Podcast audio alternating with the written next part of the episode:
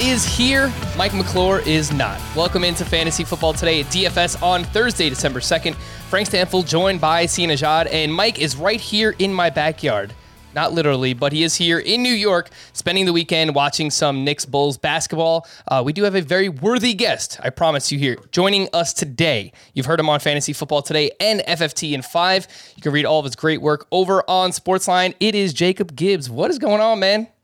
What's up, Frank? Glad to be on. Uh, I don't know about filling Mike's shoes. Mike is a legend. I'm pretty jealous he's at an NBA game, but I'm excited to be here. Excited to talk some football. Yeah, and true story. Uh, as long as right before we started, Sia joins and he's like, "How was I not following Jacob Gibbs on Twitter? This guy has an amazing Twitter where he just tweets out a bunch of awesome stats all week long. So make sure to follow Jacob on Twitter at j a gibbs underscore twenty three. I do want to ask the twenty three. Is that like Jordan related? Is it? Yeah, it was my basketball number back in high school, and I've just never changed it because I'm lazy. All right, that's fair enough. I mean, that's what I figured. What's going on? Sia, how are we doing? We're doing good. I'm I'm looking forward to bouncing back. I think we we talked about it Tuesday. I, I think last week was probably my worst DFS slate. Uh, Thanksgiving was good, but the actual like main slate it wasn't so good. So I'm actually really excited to bounce back. We know that, especially when we're kind of maxing GPPs. When I say maxing, I mean playing a little bit more GPP versus cash, which is what I do, um, you can have some bad weeks. And so you kind of just have to take that and move on to the next week and bounce back. So let's get it started. Let's do it. Week 13, deep dive. We're going to hit every game here. We'll have my dad's sneaky DFS picks, and uh, we will also have some pre-recorded audio that Mike McClure uh, sent in, revealing some of his favorite plays. We'll wrap up later on, Ooh. of course, with our cheat sheet, our favorite value, chalk, contrarian, and stack of the week. Week 13, though, four teams on a bye: the Browns, the Packers, the Titans, and the Panthers and we have an 11 game main slate. No Cowboys, no Chiefs, no Bills. All of those teams are playing in prime time this week. We have two games with a total over 50 points as of now. That's the Chargers at the Bengals and the Bucks at the Falcons. Washington football team at the Raiders currently checks in at 49 and a half. We have two double digit spreads with the Bucks laying 11 on the road at the Falcons and the Rams hosting the Jaguars. They are 13 point favorites there. Let's start with what is likely to be the most popular game on the main slate, and that is the Chargers at the Bengals. The Bengals are three point favorites with a 50 and a half point total, uh, tied for the highest total, as I mentioned here on the main slate. All odds come via Caesar Sportsbook. And for the Chargers, cornerback Asante Samuel Jr. did not practice on Wednesday because of a concussion. Did not see the Thursday practice report yet. And then on the Bengals side, uh, two pieces of their offensive line, center Trey Hopkins and tackle Riley Reiff, did not practice on Wednesday, though Reiff is expected to play. Uh, Chris Evans, also a DNP for the Bengals. Sia, I'll start with this. I'm a little bit worried about this game. Chargers traveling east for a 1 p.m. start. The last time that happened this season, they lost to the Ravens 34 to 6. So I also think both teams here, their secondaries have been solid this season. You know, I I was looking into the Chargers. They've given up some big games to, to number one wide receivers, but on the whole, their secondaries have been pretty good. Uh, do you share the same concerns? If not, how are you looking to stack this game here? Chargers, Bengals. Yeah, I share the same concerns. To be honest with you, uh, it's very noteworthy about their secondaries, but but also you're right. You know, when the Chargers traveled east last time, and I'm not going to use that as the sole like precedent and barometer for, for this, but like Herbert's been pretty inconsistent over the last four to six games. So it's one of those things where I could absolutely see them coming out flat again, and and I could see them really leaning on Austin Ekeler like they did last week. He got over 90% of the carries last week, and uh, he has a 20% target share. So I think if you want to get a piece of this game, but you don't want to stack it, there's there's some obvious ways to do that with both running backs in the game. I think Keenan Allen, of course, is, is a volume machine. So you can kind of lean on him in the same way you might lean on like a Diontae Johnson type receiver. But uh, yeah, I share your worry. This, when the week started, I looked at this and I said, okay, this is probably going to be one of my top three stacks. Not my favorite. It was never my favorite, but it was probably going to be somewhere in the top three. I'm not so sure it's there anymore. I like pieces of this game, but I don't think I want to stack it. By the way, I, I, talked about Herbert, but Joe Burrow and company are running the ball quite a bit. They're leaning on Mixon, as we'll talk about. So uh, I think this one's going to be take some pieces and go somewhere else. Yeah, and I think if you are stacking this game, I have no problem if you're doing Herbert to Keenan Allen, just bringing it back with Joe Mixon, not even going to the pass catchers on the other side, and, and vice versa. If you wanted to go Joe Burrow with Ja'Marr Chase, bring it back with Austin Ekeler. I, I think any of those stacks are, are, viable here in the spot. But with you, uh, Sia, I think a spoiler alert, uh, our favorite stacks of the week. None of us had any of the quarterbacks in this game as, as, our favorite stack. So, Jacob, what are you thinking here? Obviously, the running backs are in really good spots with both Austin Ekeler and uh, Joe Mixon. The Chargers are allowing 4.6 yards per carry to the position that is the fourth most. The Bengals are allowing 7.4 receptions per game to the position that is the second most. So, what do you think about the running backs? What do you think about stacking this game in general? Yeah, I'm kind of on the same wavelength as you guys. I don't think I'm going to have a ton of stacks here. I think I will have a few lineups where I use Mixon and bring it back with Herbert and Mike Williams. Um, I just like the tournament appeal there. I don't know if people are going to be on Big Mike. He's pretty cheap. Um, and I think if the game script sets up well uh, for Mixon to, you know, see a massive workload like we've seen lately, then that's going to involve a lot of downfield passing um, to Williams.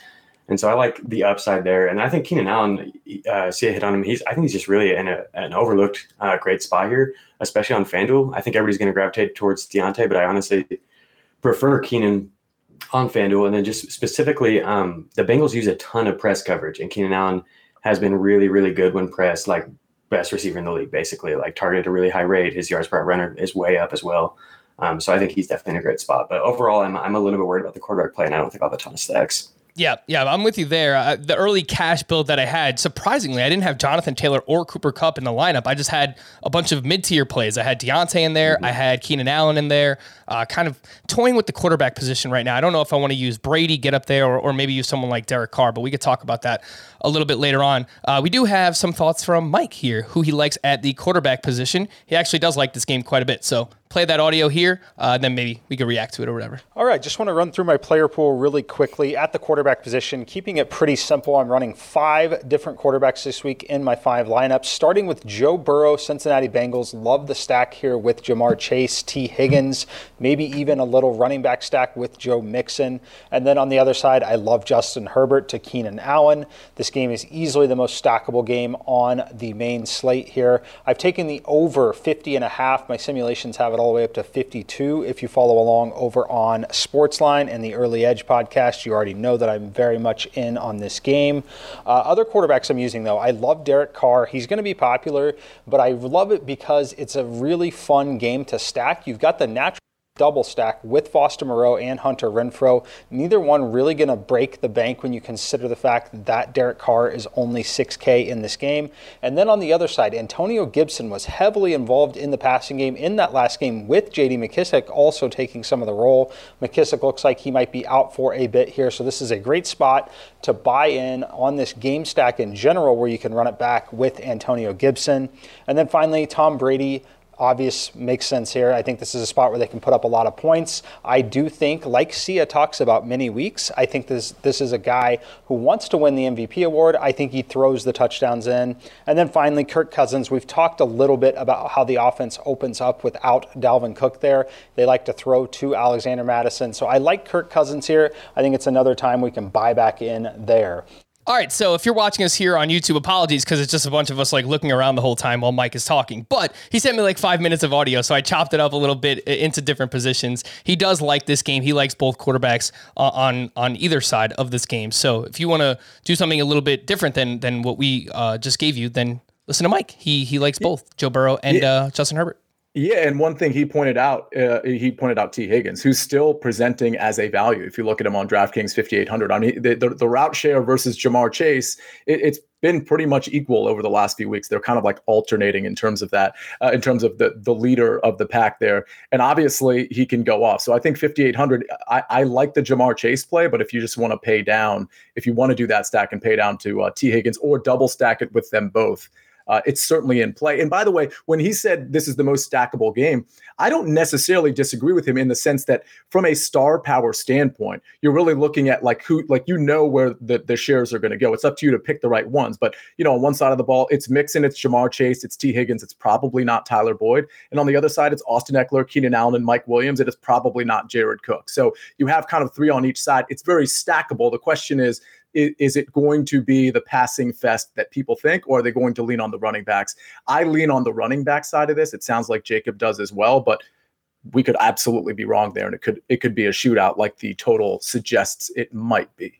Yep, I think we're all in agreement there. Uh, let's move on to the Bucks at the Falcons. The Bucks are 11 point favorites, 50 and a half point total. Antonio Brown likely out two more games with that ankle injury. Offensive lineman Ali Marpet, linebacker Devin White, and cornerback Jamel Dean were at Thursday's practice for the Bucks, and it sounds like they could get cornerback Carlton Davis back for this game as well. On the Falcon side, defensive lineman Jonathan Bullard did not practice. Uh, we've seen this a few times this year where the team with the highest implied total on the main slate in this case the Bucks, uh, also is a massive favorite in the game here. So uh, the the Bucks won their earlier meeting in this game against the Falcons, 48 to 25. That was back in week two.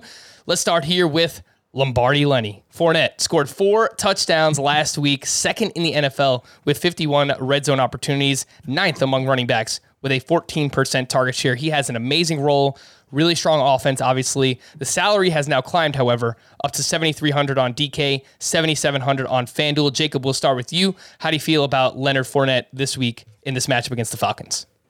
I think you can make a case that Fournette's the strongest uh, running back play on FanDuel, honestly. Um, and he's like firmly in play on DraftKings as well, given the passing usage we saw last week. Uh, they basically just took Gio Bernard out of the game plan and gave all of those reps to Leonard Fournette, and Fournette really only ceded a, a, small portion of his early down work to Ronald Jones. And it's possible he wouldn't even lose that in a more competitive game script, uh, the one we saw last week. Not that they're going to see a very competitive game script here. Um, but yeah, I mean, there really are not very many running backs with a better role than what he has right now. And he is priced up. He's really not priced for the role that we've seen. So I, I think he's one of the strongest plays in any position, really. Yeah, and especially on FanDuel. I know you mentioned like how how great you know, he is there in terms of value. Uh, like touchdowns just matter so much there in the half point PPR, mm-hmm. and he's seeing so many red zone opportunities. So yeah, I think that's a really nice call there from you. Uh, in that earlier meeting back in week two, we saw Tom Brady throw five touchdowns in that game. Two went to Mike Evans, two went to Rob Gronkowski, one went to Chris Godwin. And if we're just looking at target share over the last two weeks since Rob Gronkowski has returned, he leads the team 22% target share. Uh, Mike Evans second at 20%. Sia, how are we looking at stacking the buck side of things here? And I think normally when we see a spread this big, we tell people you don't have to bring it back with a with a player on the other side, and I, I kind of feel like that's where we're at with the Falcons. It is and it isn't. I'm I'm going to be taking some shots with uh, correlating it back with the the Falcons. I'll get to that in one second. I do want to say there is some breaking news that really just came out in the last few minutes. Uh, Antonio Brown is suspended through Week 15 for violating COVID protocols. If you recall, a couple of weeks ago there was some some buzz about maybe him submitting a fake COVID vaccination card. It turns out that lo- looks to be an actual fact as opposed to an allegation. It doesn't look like Antonio Brown is appealing that suspension, so he will be out through week 15. So wow. he'll be able to rest that ankle injury a little bit longer, obviously. Um, as and by the way, I think that is kind of a, a hit to Tom Brady. And, and, when we talk about the five touchdowns he, he threw in week two, that was with Antonio Brown, if, if memory serves. I yep. don't think he was injured for that game. So I do think Antonio Brown really opens up the offense. Nonetheless, I love Tom Brady in this game. He's definitely going to be, if we'll see, you know, when we get to the end of the show, like likely my favorite stack. I like Tom Brady to Rob Gronkowski, but just like last week, I like Tom Brady, Godwin, Gronkowski stacks, and I think you could kind of alternate that with Mike Evans. If I had to choose one I, I favor, it's Godwin over Evans. But uh, I absolutely like Tom Brady here with uh, either a stack with Rob Gronkowski, Chris Godwin, or both of them. All right. Uh, as of now, Fournette, Godwin, and Gronk all checking in at 11% ownership or higher, uh, according to the projections that we get from Mike. Uh, Jacob, anything that you wanted to add on the Tampa Bay side of things in terms of stacking the game? No, i think you definitely, if you're making multiple lineups, need to get some exposure to Brady and you know Evans or Godwin or Gronk, whoever your uh, preference is, because we could see you know four or five touchdowns. But no, I, Sia. Did you say you had somebody from Atlanta that you're bringing it back with? I'm curious who that is. Yeah. So, I mean, I think the obvious play would be Patterson, just because he's seeing increased snaps, but also uh, like a ton of usage when he's actually on the field. The guy I kind of want to bring it back with that I don't think many people are going to play at all is Russell Gage. If you actually look at his target distribution over the last two games, it's pretty good and he's been pretty efficient with it. His target share is 25% over the last two games. So with all that focus being on Kyle Pitts and, a little bit being on Cordarrelle Patterson, Russell Gage is getting open looks and he's getting open particularly in man coverage. So I think Russell Gage is, is a really kind of interesting bring back if this game is somewhat competitive. And, and Atlanta does have a 20 point implied total, 19.75 technically. So, you know, that's going to go somewhere, probably to Patterson. But if you don't want to pay the 7K, or if you want to double stack it, double correlate it back, I think Russell Gage is definitely in play. Yeah, it's not bad. I mean, if you're spending up for Tom Brady and his weapons, you need to save money, and, and Russell Gage is only 5,300 on DraftKings. So uh, I don't think that's a bad play at all. He scored a touchdown last week. Let's move on to the Vikings at the Lions. The Vikings are seven point favorites with a 46 and a half point total. Dalvin Cook not at Thursday's practice and more than likely going to miss this game here in week 13.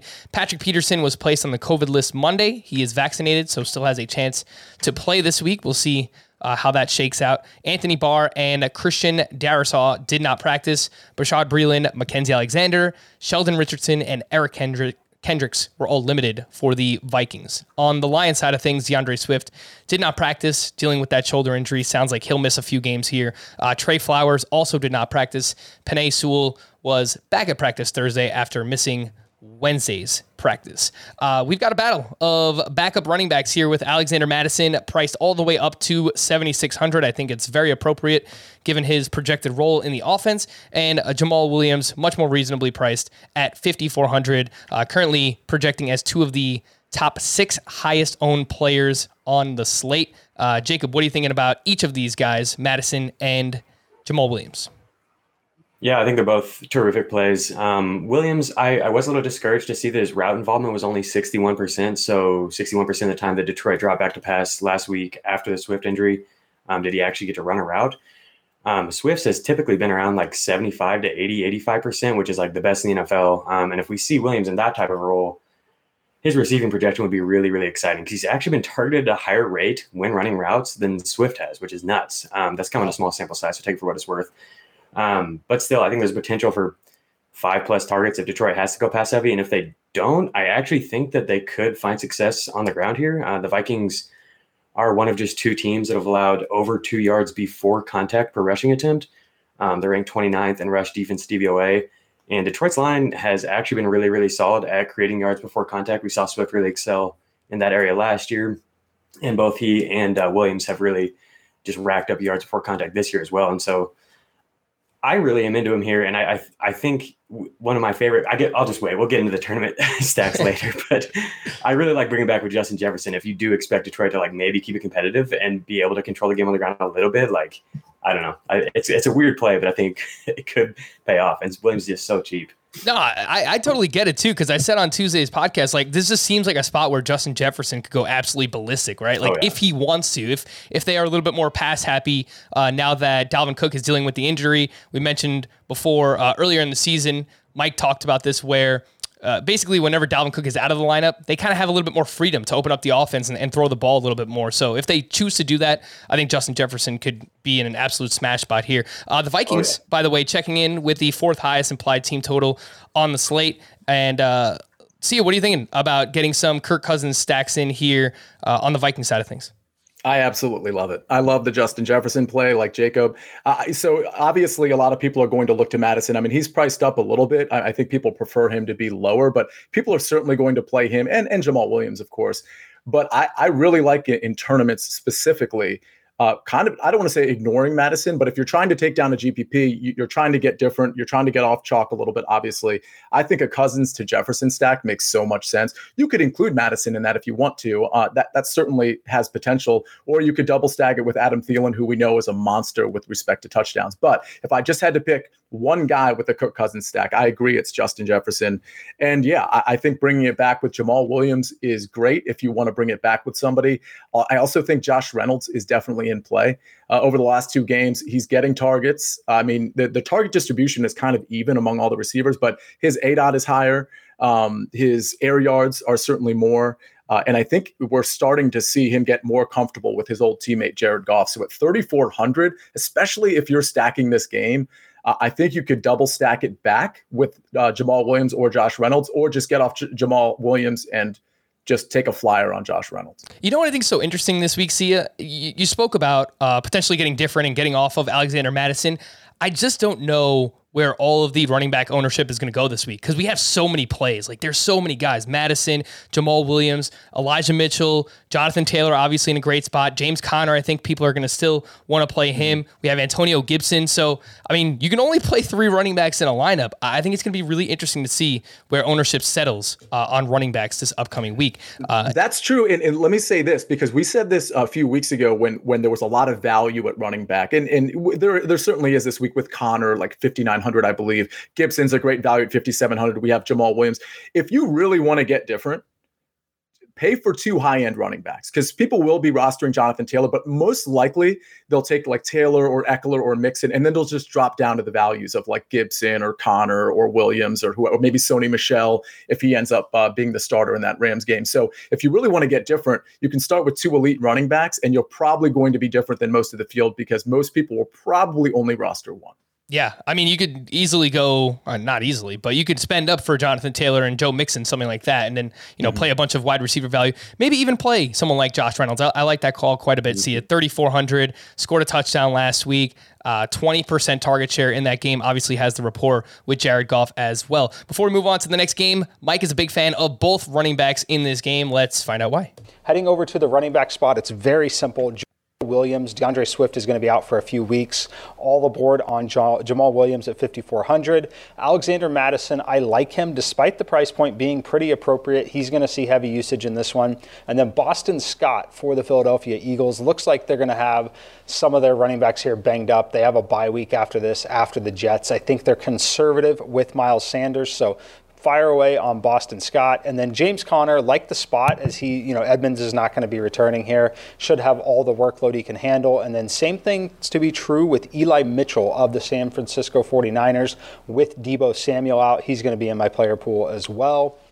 Uh, he did record that before we got the news about Boston Scott, Miles Sanders. We'll talk about that a little bit more when we get to that game, but uh, looking like Miles Sanders might actually play this week. So uh, maybe get away from Boston Scott, but everyone else that Mike mentioned, I think, is is in play uh, this upcoming week. Let's move on to the Colts at the Texans. The Colts are 10 point favorites with a 45 and a half point total. Quenton Nelson, DeForest Buckner, Darius Leonard, and Jack Doyle all returned to practice on Thursday after sitting out Wednesday for the Indianapolis Colts. And then on the Texans side of things, Brandin Cooks, David Johnson, and Chris Conley all out of practice Thursday with a non COVID illness. Danny Amendola did not practice with a knee injury. Let's talk about the highest priced player on both sites. That is Jonathan Taylor, who is also projecting for the highest ownership as of now. He has 95 or more scrimmage yards and a touchdown in nine straight games. The guy is just unbelievable. Leads the NFL with 70 red zone opportunities. I mentioned earlier, Leonard Fournette is second with 51. That is a massive, massive difference. We're like 19 red zone opportunities. That is crazy. So Jonathan Taylor's workload is just insane. Uh, we know that this is a great matchup going up against the Houston Texans here.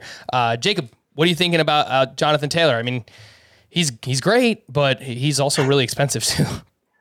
Yeah, I, I love him for tournaments, and I think it. Uh, what Sia just said about you know paying up at running backs makes a lot of sense.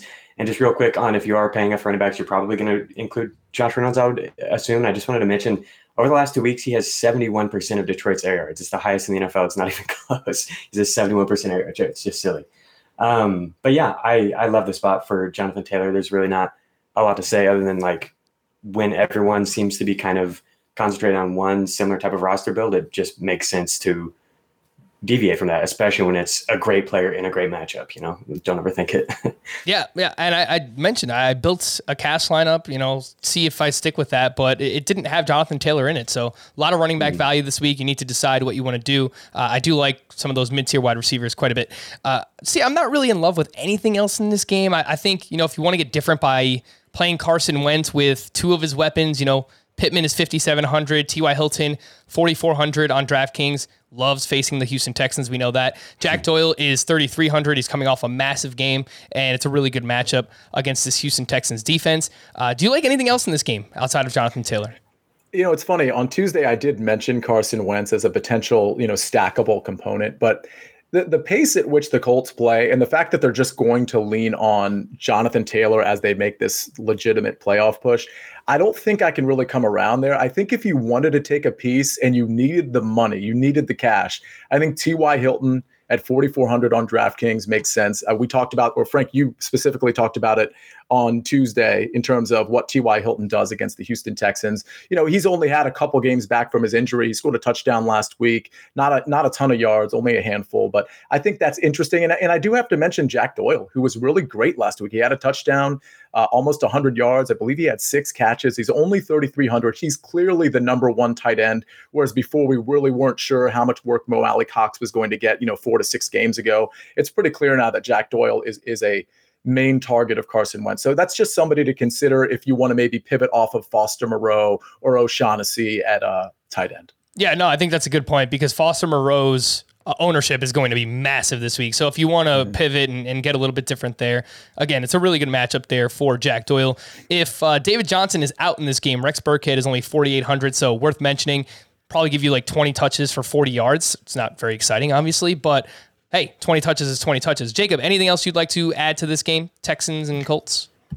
At first glance, I like Brandin Cooks. He's a little bit underpriced and performs well against zone, and uh, Indy uses a ton of zone. But I think wide receiver is deep enough that you really don't need to go there. Yep. Uh, last thing I'll point out: the Colts are a little bit beat up right now. They have a Week 14 bye. I think they just want to get in here, handle business. They're going to run the ball a ton and leave. I don't know that they're going to try and get crazy here. I don't know that they want to pass the ball and, and try and get into a shootout. Go ahead, Sia. Yeah, I was going to say if you are going to play Brandin Cooks, it would certainly make sense to play him with Tyrod Taylor and just hope that that stack just ends up paying off. It would be a cheap stack at that with Tyrod being 5,300 on DraftKings. Obviously, you can bring it back with Jonathan Taylor there. So I actually mentioned Tyrod just kind of loosely on Tuesday. If you're if you're in like a huge GPP, like 150 entry per person field, I think a, a Tyrod Cook stack and bringing it back with maybe one or two uh, guys makes sense. Otherwise, I don't think it's worth it on that on that Houston side of the ball. All right. The Eagles are at the Jets this week. The Eagles are seven point favorites with a 45 point total here. And lots going on. No Jason Kelce, Jordan Howard, or or Boston Scott at Thursday's practice. Uh, Scott is dealing with an illness. DeVonta Smith returned to practice. Jalen Hurts said that he'll be good to go on Sunday. And a little surprise here, Miles Sanders also said that he plans to play. So he's dealing with an ankle injury earlier on in the week, we thought you know there was no chance he was going to play. Uh, they don't really need to push him. I believe the Eagles have a Week 14 bye as well. So, uh, but it sounds like he, he's actually going to play. On the Jets side of things, Corey Davis did not practice again on Thursday, dealing with that groin injury, and two of their defensive tackles, Sheldon Rankins and Foley uh, Fatukasi, did not practice on Thursday. Uh, the Eagles running back situation, it's kind of in flux. Uh, but Sia, uh, Jacob, we'll start with you this time. Uh, what are you thinking here? Uh, I don't like. I just don't love this game in general either much. Like I was interested in the running backs, but now that Miles Sanders is back, it's just I don't know. This game's pretty meh. Yeah, I will definitely be going back to Jalen Hurts in tournaments. I think people are going to be off him a little bit, and I honestly think you could go there and cash if you really wanted to. I think uh, the rushing floor is there, assuming that he's not you know too banged up, is assuming he's as healthy as he claims to be. Um, the Jets have allowed the most yards before contact per rush, and Jalen Hurts leads the entire NFL in yards before contact per rush. Uh, they also rank dead last in DVOA against the pass, so it's definitely a good matchup for him if you still have any trust in him after what we've seen lately. Um, but yeah, no running backs on the Philly side. I do really like Elijah Moore in this spot. He's just so good, and if Corey Davis is out again, he's going to run around in almost every drop back and he's being targeted at a really, really high rate. Um, so it's not a good matchup. But if you just want a volume play and a really good player who's cheap, I think he makes some sense and he's not going to have any ownership. Yeah, yeah, he is 5,500 on DraftKings. The problem, I you know, I watched the entire Jets Texans game last week, which was why just, would you do that? I'm a Jets, oh my gosh, I'm a, I'm a Jets fan, Jacob. So I, I want to see any sign of hope for Zach Wilson. There was nothing. He like he's man. I don't know. I don't know what the future holds for him. Like but he did not look good. Uh, the one thing I'll say, it was a season high in terms of snaps for Elijah Moore, so you like to see that 88% of the snaps, and he saw a 35% target share in that game. The problem is those targets are coming from Zach Wilson. Sia. What do you think? Uh, Jalen Hurts, obviously, look, Jets defense has been pretty bad all season long. Uh, I think if you want to get different and, and, stack him with someone like DeVonta Smith or or Dallas Goedert in, in a larger field contest, I, I, think that that is definitely in play. Uh, and then if you wanted to bring it back with Elijah Moore, that's that's a possibility for you. So what are you thinking here? Uh, this is so interesting because I pretty much ignored this game, but when Jacob just talked about hey, you know, people are down on Jalen Hurts, and then he has this injury. People don't necessarily want to buy into a guy that might, you know, have a or an aggravation of that injury pop up.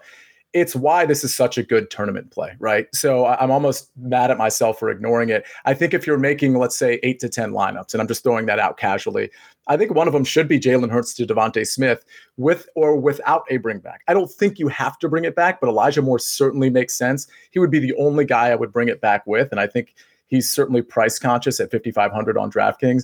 So, yeah, I think a Jalen Hurts, DeVonta Smith, uh, and with an Elijah Moore bring back, it's pretty cost effective and it makes a lot of sense. So you might look at the total and you think, oh, it's only 45 points. That that's not as sexy as the 48 or the 50 and a half. Well, the implied total is almost 26 for Philly, which is pretty much up there. So that's something to consider. You might not like the total, but if you're stacking the right side of it with the high implied total, you're probably going to be in good shape. So I, I definitely will have at least one of my single entry three max lineups uh, with that Jalen Hurts, DeVonta Smith stack. Yeah, and I think it's okay to if you're playing Hurts with DeVonta Smith, you can run those chalk running backs out there because I just don't think that that that stack is going right. to be very popular this week. So I think you're already different enough enough there where if you wanted to go with like the Gibsons and the Elijah Mitchells and James Conners, like you're, you're totally fine doing that. Mm-hmm. Let's move on to the uh, the Cardinals at the Bears. The Cardinals are seven and a half point favorites with a 44 point total. Kyler Murray and DeAndre Hopkins were limited at practice again Thursday. Ian Rapoport said both will be back this week here in week 13. Guard Justin Pugh uh, did not practice here on Thursday. For the Bears, Justin Fields was limited. Allen Robinson, Cole Kmet, Marquise Goodwin, and Roquan Smith all did not practice. Dealing with some weather here, so let's pay attention to that as we get closer to Sunday. Uh, currently projecting 39 degrees, some light rain, 15 miles per hour, uh, five mile per hour wind. So that's not great there. Sia, we'll start with you. Uh, is it just the running backs are bust here? Because look, I'm if you want to throw a tournament lineup out there with like Kyler and DeAndre Hopkins, I think it's going to be very, very low owned.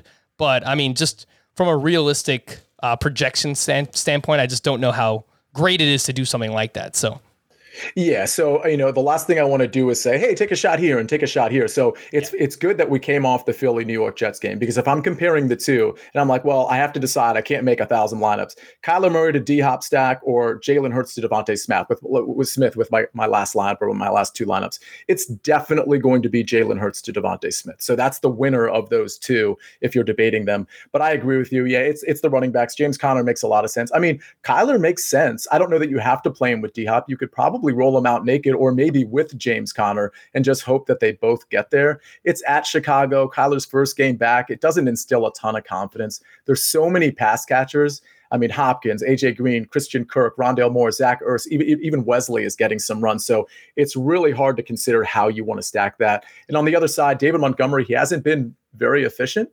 but he's getting all the work. So he certainly makes sense. He's only 5,600. I don't think he's going to be quite as chalky as some of the other running backs we've talked about. So he may be a nice pivot off of, you know, the Elijah Mitchells, the Antonio Gibsons, Jamaal Williamses of the world. That That's where I'm going in this game, and that's it. Jacob, I think if I'm choosing between Kyler Murray and Hopkins, I, I don't know that you have to play them both together. I might just play DeAndre Hopkins and see what he does. He's just so cheap, 6,200 over on DraftKings. Uh, if you wanted to do some kind of like mini correlation with him and Darnell Mooney, uh, Mooney is 5,600. He has 100 yards or a touchdown in three straight games, leads the team with a 27% target share. Personally, I'm not expecting Allen Robinson to return in this game. So, uh, Jacob, what do you think about anyone in the past game here uh, and your thoughts on the running backs as well? I probably won't have any Hopkins. If I were going to choose one of those two receivers for tournaments, it would be Mooney. Um, he has a freaking 34% target share and 46% air yard share in the two games without um, without Allen Robinson, which is just ridiculous. Um, I will say Arizona like really emphasizes taking away deep passing, um, and they've been really good at it. And so it's possible that he sees a bunch of empty air yards and just doesn't produce. And honestly, like if you want to just kind of go down the Jack Doyle esque play here at tight end, just taking a cheap tight end who's cheap Cole Kmet's running a ton of routes, and we finally saw him be targeted at a high rate. And he's playing a defense that funnels everything to the short intermediate area of the field. So like it makes sense that he would be targeted at a high rate in this game. Um, I never want to advise anyone to play Cole Kmet, like especially when we have cheap tight ends. But like you, you'll, you'll get him at almost no ownership. Um, but yeah, really just not much interest in the pass catchers here. What about the yeah, run game? I, I'm sorry. Go ahead. What about the run game, Jacob? Oh, definitely. James Conner is a terrific play, one of many. Um, I, I, especially on on DraftKings, he's just way too cheap, um, and I think he may go a little bit overlooked. But because there are so many plays. So I, am definitely gonna have a lot of Conner, especially in tournaments. Yeah, I, I, am interested to see what the target share is going to be with Kyler Murray as the quarterback because he was getting a, a, ton of targets with Colt McCoy, but obviously yeah. uh, a completely different quarterback than Kyler. What were you going to say, Sia? It, it's funny what Jacob said about Cole Kmet because I've been on the same train. Like I haven't played him all season. I think I said that specific phrase on Tuesday, but it is hard to ignore. Just last game, 11 targets, he caught eight of them. Jimmy Graham somehow is getting some touchdown work, but again, like I said on Tuesday, that's going to regress towards Cole Kmet at some point, maybe even this game, particularly with how Jacob was describing how that Arizona secondary funnels the uh, short area passing. So Cole Kmet is is I think a pretty sharp play this week. All right. You want to play against us over on DraftKings this week? You can do just that. We have a $5 contest, 150 entries. The top 15 gets paid out. The link is in the podcast and the YouTube description. Jacob, I want to see you in there as well this week. So uh, I'll send you the link. We'll get you in. But again, uh, you can find that wherever you're listening, watching this, if you want to play against us this upcoming week. Let's take a quick break. We've got six games down, we've got five more to go. We'll do it here. Fantasy Football Today, DFS. This episode is brought to you by Progressive Insurance. Whether you love true crime or comedy, celebrity interviews or news, you call the shots on what's in your podcast queue. And guess what? Now you can call them on your auto insurance too with the Name Your Price tool from Progressive. It works just the way it sounds. You tell Progressive how much you want to pay for car insurance, and they'll show you coverage options that fit your budget. Get your quote today at progressive.com to join the over 28 million drivers who trust Progressive. Progressive Casualty Insurance Company and Affiliates. Price and coverage match limited by state law. Selling a little or a lot?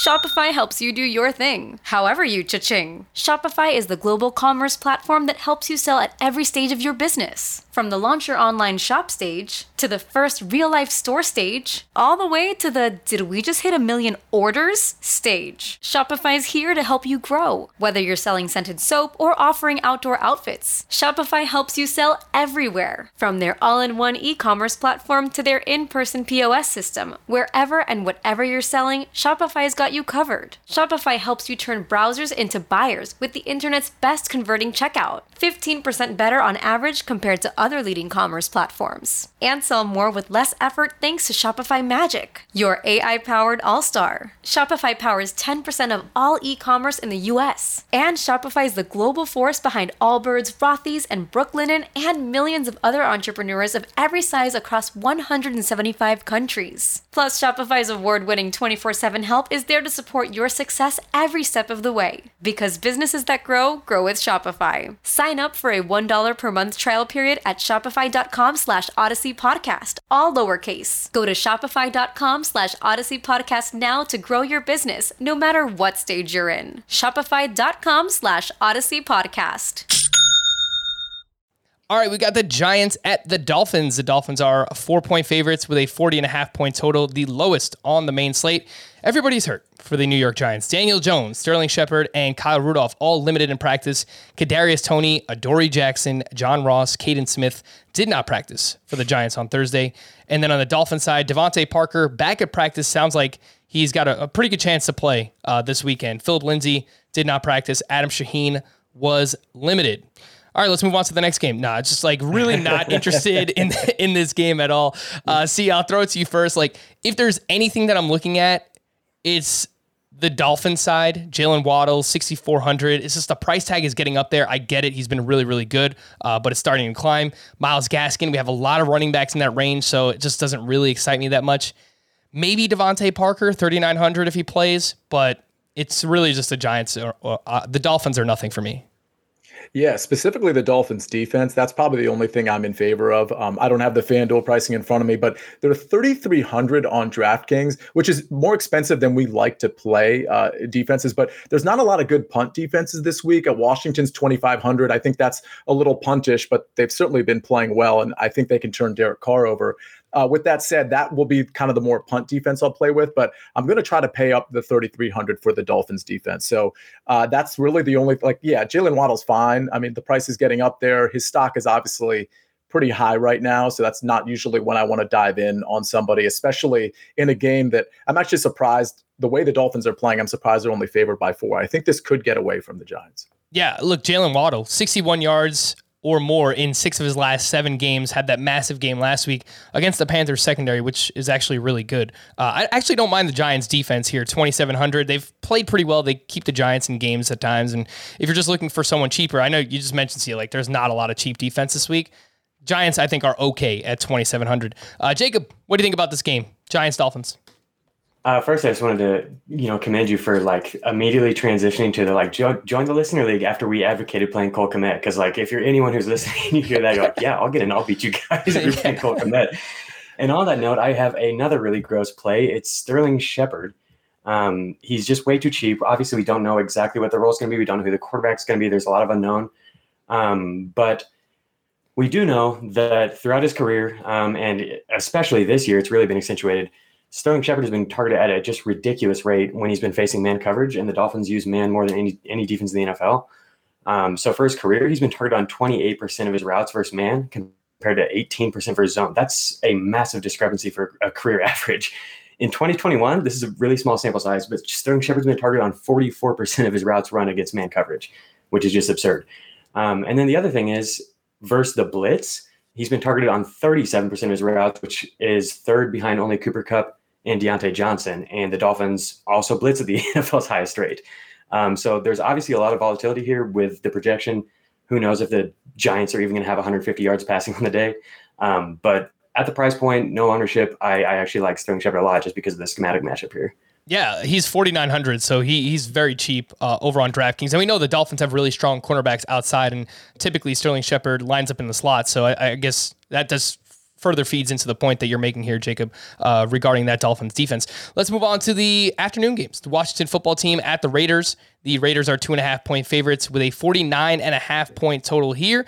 And for Washington, JD McKissic, Landon Collins, Ereck Flowers did not practice on Thursday. Antonio Gibson, Curtis Samuel, Brandon Scherff, Logan Thomas were all limited. For the Raiders, Darren Waller, DeSean Jackson, Carl Nassib did not practice Thursday. Darren Waller looking more doubtful that he's going to play uh, this upcoming week. Fun game, third highest total on the slate. All eyes, I believe, are going to be on Antonio Gibson here, who just posted career highs in carries with 29 and receptions with seven on Monday Night Football. It's not looking good for JD McKissic as well. Uh, Sia, we have all those running backs in that kind of mid tier. Uh, Gibson is 5,700. He uh, on DK, he's 6,200 on FanDuel. How do you rank that group? Conner, Eli Mitchell, Gibson, Jamaal Williams. I would go Gibson, Jamaal Williams, Elijah Mitchell, and then Conner. I think that's the four you gave me, but yeah. it's it's actually like really close among the four. I think Gibson is in line for such a, a, a giant workload, and it's mostly because they don't really have any other options. They're obviously going to promote somebody from the practice squad because J.D. McKissic, you know, spoiler alert, he's definitely not playing. Jaret Patterson really isn't like a third down back. So they're going to be using Gibson for for the full complement of downs, as far as I can see. And they've been doing that anyway. I think he had seven targets last week and caught all seven of them, and he had a, obviously a handful of carries too. So I just think Gibson's in, in for such a good workload. And this is a Washington team that is very motivated. They're unfortunately for Gibson, I mean, until the wheels fall off because that they need Gibson. They need to win every single game, and Gibson, I think, is going to be the key to get them there. So uh, I probably like him the most, and he's probably the main piece I like in this game uh, on the Washington side. It's not a game I'm necessarily going to stack. I think Logan Thomas at 4K is another interesting tight end pivot because not only does he get targets, you know, he's only had one full game back. Not only does he get targets, but he gets high quality targets as well. And I know Taylor Heinicke is going to be looking his way uh, if and when they're in the red zone. So uh, those are the two pieces I like the most. Yeah, and Logan Thomas should have had a touchdown last week as well. So um, yeah, mm-hmm. I think that further feeds into those high quality targets there in the red zone. I, I, don't mind the the Raiders passing attack here in the spot. Obviously, we know Washington uh, football defense has struggled all year in, in terms of defending the pass, uh, and Hunter Renfrow right now has a 22% target share since week nine, coming off that massive game on Thanksgiving. Derek Carr is very affordable at 6K. And then no Waller would just mean, you know, mega chalk on Foster Moreau, who is just 2,700. Had that big game the last time Darren Waller was out, had the opportunity uh, 60 yards and a touchdown there. Jacob, what do you think about the Raiders' passing attack here in the spot? Yeah, I think uh, Mike pointed out Derek Carr is just a really good value, um, and you can really get cheap exposure to this game. So I think it's going to be popular and with good reason. Um, I'm going to have Foster Moreau in all my cash game lineups, um, assuming that he is drawing the start, I just expect him to fill obviously not the, the target type of role that Darren Waller did, but the, the route involvement was similar to what Darren Waller was running when we did see Foster Moreau draw a start early in the season. So I will be going there for sure. And then, yeah, if Gibson, if McKissic is out, Gibson's like clearly the best out of that group. I think if McKissic is out, Gibson projects almost as well as like Najee Harris, Leonard Fournette, and people like that. It's really, I think he's just like in every lineup smash play if if McKissic is out, which it seems like he's going to be. Yep, yep, I like that as well. Uh, Sia, I just wanted to ask you regarding Foster Moreau. Uh, assuming Darren Waller is out, is this like a free square in all formats, or maybe look to fade him and, and gain some leverage? Yeah, I think he's a free square in cash, but in GPP, I think there's so many other options that could have similar like viability, similar targets, uh, similar points that I think he's not necessarily a lock, especially if he's going to be as popular as we project. We talked about O'Shaughnessy. We talked about maybe paying up a little bit for uh, who was it? Well, Logan Thomas was one of them in this game, but uh, let's see. It was, was somebody Doyle. at 3,600. Jack Doyle was 3,300. There was somebody at 3,600 we talked about. Obviously, Gronk is in play too in those in those Tom Brady stacks, or even if you're not stacking Tom Brady, I think he's in play. O'Shaughnessy, of course, in play there's a lot to pivot from, is my point. So yeah, Foster Moreau in cash, he makes a ton of sense. I'll be playing him in cash, but in GPP, just a touch of him, I'll be going a lot of different directions at tight end. All right, the Jaguars are at the Rams. The Rams are 13 point favorites with a 48 point total here. And for the Jaguars, cornerback Shaq Griffin and linebacker Myles Jack did not practice on Thursday. James Robinson was limited and for the Rams, uh, Darrell Henderson did not practice with a thigh injury. Odell Beckham limited with a hip. Much like the Bucks, the Rams are rocking the second highest implied team total, but are double-digit favorites here in this spot. Uh, and I think Ram stacks are interesting because uh, everything went to those three wide receivers and Darrell Henderson last week. Four players accounted for 33 of their 39 targets. And uh, Beckham was actually tied with Cooper Kupp for the team lead with 10 targets last week. And there's a huge difference in price. So I don't know if that's going to remain the case this week, but uh, Odell Beckham, $3,500 less than Cooper Kupp in this spot. Jacob, we'll start with you. Uh, what do you think about stacking the Rams? And if you are, uh, which of those Rams pass catchers do you like most? Yeah, I think we're we're thinking the same way about it here. I, I, definitely like stacking Stafford with Beckham. I think this is a bounce back spot for those guys. Um, I also like Van Jefferson as kind of an uh, overlooked tournament play. He really saw just excellent volume last week. Um, and I think Henderson is in play as well. He's somebody I was really, really liking early in the week, but um, now that we have so many running back plays, I think he maybe will go a, a little bit overlooked. Um, it is worth noting that Jacksonville like really, really, really emphasizes stopping the run. For some reason, they have the highest uh, like stacked box rate of any team in the NFL. Um, I don't know why they just let people pass on them. So you honestly might on a, the, a slate with so many good running back plays, you might be better off just avoiding Henderson and focus on the passing game. Yeah, and you know that makes me think more. And I mentioned this on Tuesday's podcast, Sia, that the Rams need a win. They they're they're kind of desperate here at this mm-hmm. point, and this just looks like a spot where look if Jacksonville's stacking the box, Stafford's just going to eat and, he ha- has the wide receivers to be able to do that too. Obviously, with Cooper Kupp and Odell Beckham look pretty damn good. We've got to you know make sure that he's healthy going into that game. Van Jefferson, you know, had one. Uh, did he have a touchdown last week? Should have had two touchdowns, I believe it was. But uh, yeah, I think that this is a spot where uh, Matthew Stafford could just have a massive game. What are you thinking here, Sia? Uh, everyone here. There are some cheaper punt plays too on the Jaguar side of things. Treadwell, uh, James O'Shaughnessy, those guys are super cheap. Wow, you left out Tavon Austin. That's not cool. he had a touchdown last week. Um, so yeah, this is like your classic clichéic, you know, get right game, right? And and I, I think it th- there's validity to it at home. They haven't been good. They've obviously lost a few in a row. Uh, I think Matt Stafford to Cooper Kupp from a stack standpoint makes sense, but I agree. Van Jefferson and Odell Beckham are all in play. It's just a matter of how you want to play it, where you want to spend your money. Very interesting on on the the Darrell Henderson, Sony Michel thing in terms of Jag stacking the box.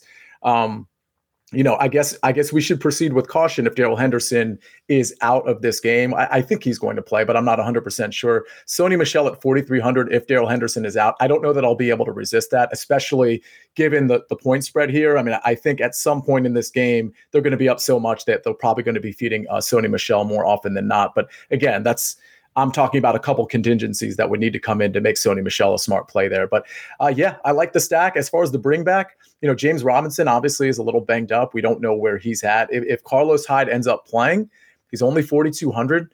and he's not going to be he's not going to be doing much against the Rams from a running standpoint, but maybe he catches enough passes to justify the the play at 4200. Outside of that, I don't think I can go to any of the pass catchers.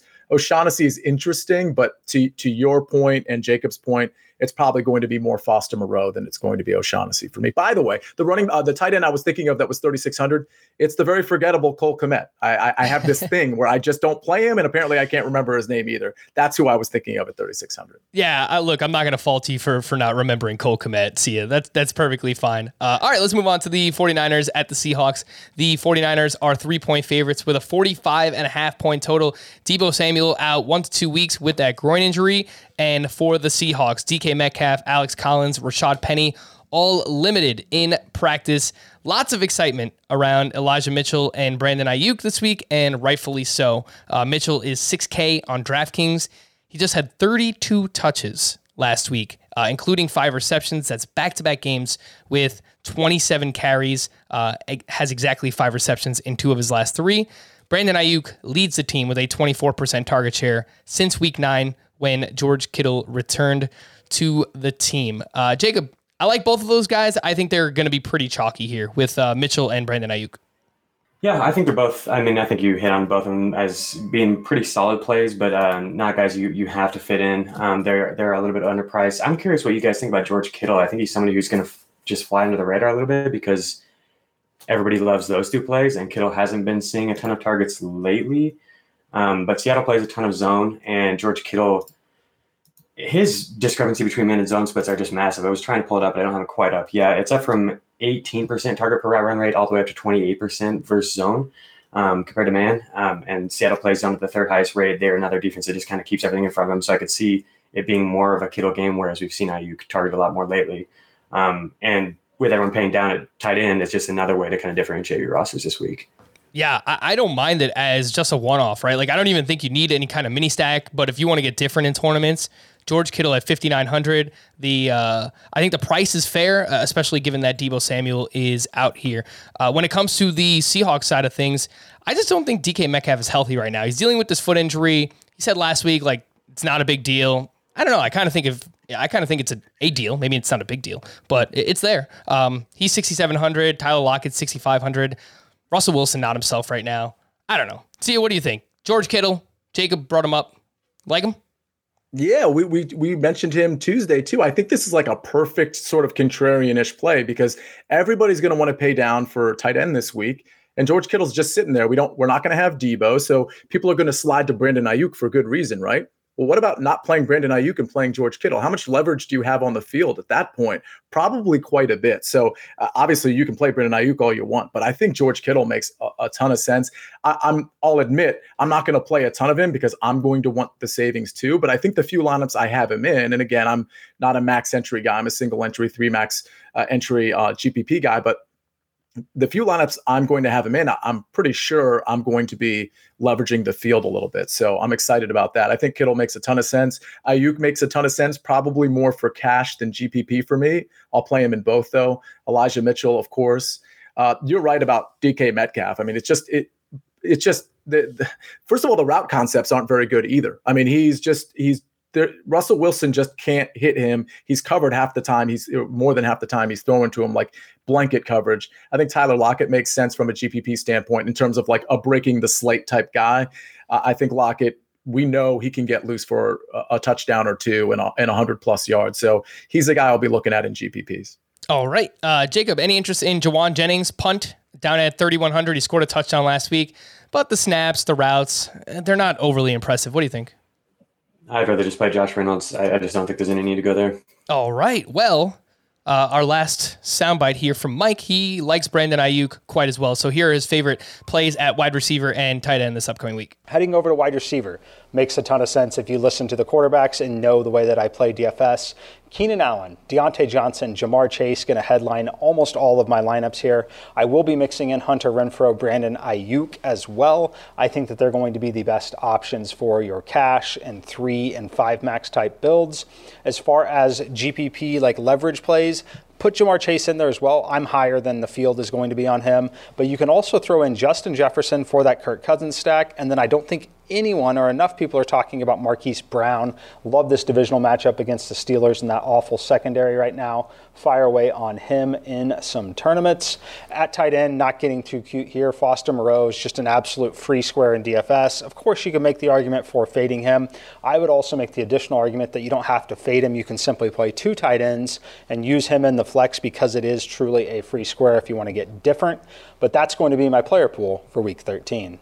All right, you heard him mention Hollywood Brown. Let's wrap up with that game. The Ravens at the Steelers. The Steel, uh, the Ravens are four and a half point favorites with a 44 point total. And on the Ravens side, nine different players absent from practice on Thursday, including cornerback Marlon Humphrey. Uh, everyone on the offense looks good to go though. Rashod Bateman, Marquise Brown, Mark Andrews, Lamar. Those guys are all good. Uh, for the Steelers, cornerbacks Joe Haden and Arthur Maulet did not practice Thursday. Pat Freiermuth, full practice both Wednesday and Thursday, despite being in concussion protocol. So we should find out Friday uh, if he's going to clear that and be good to go here in week 13. Uh, I like Diontae Johnson quite a bit. You heard Mike talk about him. Uh, just an outstanding floor each week. He has a 31% target share since week six when Juju Smith Schuster went down. But, Jacob, we were talking earlier this week, and you said that you love with like eight O's the matchup for Ch- uh, for Chase Claypool here. Why is that? I've been hoping for the Chase Claypool breakout game for a while now, and it hasn't happened. So, like, I, I, I'm feeling a little bit crazy at this point, but I think this is such a good spot for him, and I think he really is going to go off here. We'll see. But like Claypool, Claypool was really, really good last year on a per route basis. He drew targets at a higher rate than any rookie, higher than Justin Jefferson. He was he converted yards at a higher per route rate than almost anyone but Justin Jefferson among the rookie class. He was really, really, really good. And we finally see him now in like an every down role. It, it got kind of disrupted by the injury, but he played 98% of snaps last week. And so, like, someone who's as productive as he is, as talented as he is, finally getting this opportunity, it seems like he's going to be more productive than we've seen this season. And now he gets a spot here against Baltimore that just fits perfectly the type of routes he likes to run. Baltimore uses man coverage at the third highest rate in the NFL. Um, and Chase Claypool has been 30% more likely to draw a target when facing man coverage in his career than when facing zone. Um, his yard per hour run rate is up from 1.8 to 2.5. Baltimore also has really been targeted downfield a lot. They have the second highest opponent um, air yards per pass attempt because they're so aggressive with this man coverage. They get up and press, and teams attack them downfield. It just is it's something that happens a lot against man coverage. And not only are teams aggressively attacking them downfield, they've really found a lot of success when doing so. They the, the Ravens have the third highest um, opponent passer rating on passes that have traveled 15 or more air yards. And so, of course, that lines up well with the type of routes that Claypool runs. Um, and then we also have just the recent wide receivers for Baltimore. Jarvis Landry went for 6 111 last game. Um, the game before that, Darnell Mooney was 5 121 and 1, and Goodwin went for 4 104 and 1. Um, Miami struggled against them in week 10, but the game before that, Thielen and Jefferson both found the end zone against Baltimore. And the game before that, Ja'Marr Chase hung 8 201 and 1 on him. Um, and so I think it's definitely a beatable secondary and one that you know lines up really well for the type of routes that Claypool likes to run you never know what you're going to get with Pittsburgh's offense. Um, but I, I, do really, really like the spot for him. I think he's still a little bit underpriced for what he's playing. Yeah, I think that last point is just the main one, right? It's just can he get there with Big Ben as his quarterback? I, yeah. I mean, there's just so much of a, a, a cap on this offense right now because Ben Roethlisberger has been so bad, uh, and it's just so weird to see a player like Chase Claypool just like his physical build. He only has one touchdown on the season. That, that's just that seems fluky, and it seems like at some point uh, he's got to score at least once, maybe twice. Who knows? Maybe this is the week for Chase Claypool. Uh, Jacob, I'll just go right back to here. If Pat Freiermuth is in, do we like him at forty two hundred? Seems like a pretty fair price tag in a really good matchup. Yeah, for sure. His role has been really good with with Ebron out. Um, he's drawn targets at a really high rate. Um, I, I, would prefer to focus more on the receivers. I don't know if I'll actually have much Freiermuth just because we mentioned a lot of tight ends, but I, I think he makes sense theoretically. All right. Sia, you get the Ravens side of things, and Lamar up to 7,800 over on DraftKings, the highest priced quarterback on the slate. I think Hollywood Brown, as Mike mentioned, uh, definitely sneaky and in a solid spot here, 6,500. The Steelers defense is beat up. Uh, Mark Andrews priced up to 6K as well. Do you like anybody on the Ravens side of things? Yeah, I feel like there's two things working against each other. Like, obviously, we've seen the Pittsburgh defense get completely diced up, even by Justin Fields, if we remember in that primetime game. But then at the same time, we've seen Lamar Jackson just be so shaky. I mean, if you remember, speaking of primetime games, Miami threw a zero blitz at him pretty much every single quarter and they couldn't figure it out. Like he just they, just couldn't figure it out. And so it's one of those things where I, I, Pittsburgh at home scheming for Lamar Jackson, I could see them finding some success. I could also see them getting beat uh, one or two times. And if that happens, all the target share, it's really going to Marquise Brown and Mark Andrews. So if you're going to stack this game, I mean, I mentioned Rashod Bateman as as a value on Tuesday, but honestly, his target share has really been decreasing. It's really concentrated on Marquise Brown and Mark Andrews. So if you're going to stack that game, which I'm probably not going to, uh, certainly Lamar to Marquise or Lamar to Mark Andrews makes sense. I love the Chase Claypool call because it's one of those like slate breaking great tournament plays and you're right he hasn't scored a touchdown but even though like the, just the last two games, he's had 17 targets. These are bad games for Ben Roethlisberger, and he's almost put up 100 yards in each of those games, even though his catch rate hasn't even been that that good. So imagine just grabbing a couple more of those targets just from a catch rate standpoint, and actually getting in the end zone. I mean, this could be one of those weeks where you're like, oh, wow, I'm the only one with Chase Claypool, and that's why I won my tournament. So I love that play. Obviously, I like Diontae too. He's going to get peppered with targets, and he's a he's always going to be in a good cash game spot. Claypool currently projecting for right around 3% ownership. So again, it's just like one of those players in a tournament that uh, can can really set you apart from from everybody else. Let's get to the Don. Last week the picks were okay. Jacob, you don't know the Don, but uh, I would like to formally introduce you to my dad. He, you know, he's got like this midlife thing going on. He he's the Don. He's uh, he's the godfather of me and my friend group. Uh, it's it's a long story, but anyway, he plays a lot of DFS. He plays a lot of fantasy in general, uh, and these are his sneaky picks here in Week 13. Awesome. Hello, everybody. This is the Don. Last week the sneaky awesome. picks was so so. So this week we're gonna go with first sneaky pick will be Josh Reynolds, and your bonus pick is going to be Jauan Jennings, and you can take that to the bank take it to the bank. Uh, both players currently projecting for 5% ownership or less. We spoke about Josh Reynolds, uh, Jauan Jennings, you know, a little bit more out there, but hey, they're supposed to be sneaky for a reason. So that you need someone to save some money on this week. Some wide receivers, Josh Reynolds and Jauan Jennings. Let's wrap up with our week 13 cheat sheet, our favorite value, chalk, contrarian plays, and our favorite stack. Uh, Sia. We will start with you. So I kind of cheated with the value play because normally I know we we kind of like to keep it under 5K, and I'm going by DraftKings pricing here. But the the ones I wanted to play, like the main one I wanted to play, uh, Frank already had that, and I couldn't steal his. So I'm just going to go with Jamaal Williams at 5400, who's who's close to that 5,000 threshold we like to be under. Uh, he's a, he's obviously a chalky play as well, but I think Jamaal Williams is obviously in a good spot, both from a running and pass catching standpoint. Chalk play, we've talked about him a lot. No need to talk about him anymore. I'll just say his name, Antonio Gibson, in a great spot, probably three down role. I, I, hope he's healthy the entire game. Contrarian play, I talked about him at the top of the show. Russell Gage. I love the Tom Brady stack with any of the receivers, including Gronk.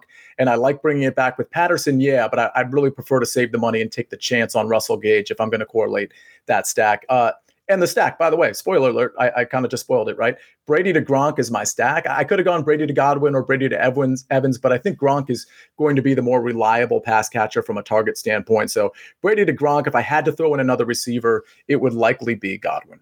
All right, Jacob, you are up. Favorite value, chalk, contrarian, and stack here in week 13. I just wanted to first pay my respects to the Don. Coming with Jauan Jennings and Josh Reynolds take some real kahunas. I really love that. Those calls. They're old. Um, my value play is Sterling Shepard. We've already mentioned him, 4,900. Um, more of a tournament play than anything else. Uh, chalk play is Moreau. Could be the value play as well, but I, am just loading up in cash and we'll have quite a bit in tournaments as well. Uh, contrarian play, we've talked about at length already as well. That's Chase Claypool. Um, I think you should get him at sub 5% ownership. And then my stack, um, we've mentioned a little bit as well. It's Kirk Cousins to Justin Jefferson and bringing it back with Jamaal Williams, uh, hoping that something weird happens. The NFL, you know, you never know what's going to happen in these games, and possibly Detroit does get up early and is able to control the ball, you know, on the ground, like we talked about, because the matchup there against Minnesota, who has not been good against the run. And if that happens, then we should see Minnesota have to be more pass heavy. Um, and they're going up against a Detroit secondary that uses press coverage at one of the highest rates in the NFL, and press covering Justin Jefferson is just an unbelievably bad idea. Um, he has averaged 3.3 yards per route run for his press coverage uh, in his career. Um, and since the time he's been in the NFL, the average is 1.5. So he's more than double the average, the league average rate. Jeez. And he's also 15% higher than the next highest player. He's just unbelievable. You don't want to press cover him. You can't, it's just not going to work. Um, so if Minnesota has to pass in this spot, I think we're going to see Jefferson go off similar to what we saw in week four or five when they played last time. Yeah, definitely going to have some Justin Jefferson this week. Definitely uh, with you there. Value play for me. I'm stealing it from the Don, man. Josh Reynolds, 3,400. I, I like quite a bit. You need a salary saver at wide receiver. Uh, Jacob mentioned all the air yards that he's getting the past couple of weeks, has that rapport uh, with Jared Goff. So I do like that. The chalk play, Alexander Mattison, I still don't mind it. 7,600. He made two starts earlier this season, filling in for Dalvin Cook. One of those games came against the Detroit Lions. He went off. He had over 30 DK points in that game. Obviously, a really strong matchup here for him. Contrarian, we mentioned the name earlier. Van Jefferson. I think Cooper Kupp obviously going to garner some ownership. I think Odell Beckham, uh, for obvious reasons, you know, his name, uh, just the fact that you know who he who he is uh, going to garner some ownership there as well. Van Jefferson, uh, I do like quite a bit at 5300 in that game, and my stack is Derek Carr to Hunter Renfrow. Um, I like that game quite a bit. The third highest total on the slate. Bring it back with Antonio Gibson. I think that might be pretty popular. Uh, maybe you know in a tournament you you fade Gibson there and you play Logan Thomas, something like that. Uh, I have no problem with it. Uh, so I do like Derek Carr to Hunter Renfrow quite a bit. You could obviously do Derek Carr to uh, to Foster Moreau if you wanted to do that as well. Uh, I want to thank you, Jacob, for uh, joining us here. Again, you can listen to him. Fantasy Football Today, FFT and 5, read his work over on Sportsline. Make sure you follow him on Twitter. Amazing work there. J.A. Gibbs underscore 23. We appreciate you joining us here today. Yeah, for sure. Thanks for having me on. I wanted to mention on Hunter Renfrow, dude. Like, I had not thought about him at all, and he definitely stands to see an increase in targets. And Washington blitzes a ton. And this is just a random fact, but Hunter Renfrow is fifth in the NFL in target per route run rate when blitz. It's like really, really high. And Darren Waller is like eighth. And so if Waller's out of the equation, like he could just get peppered with targets. And I think he's somebody who people are not going to think about very much. So I think that's a really sharp call. Just wanted to mention that. Yes, thank you. I appreciate that. And, he, and he's cheap too. Like he's he's fifty eight hundred, yeah. and he's got like a legitimate role in the offense. Um, you know, we don't usually see you know guys like Hunter Renfrow, like alpha wide receivers, but it's kind of what he's doing right now. Uh, we're gonna wrap there for Sia and Jacob. I am Frank. Thank you all for listening and watching Fantasy Football today at DFS. We'll be back again on Tuesday to recap all of Week 13, take an early look at Week 14 pricing. We will see you then.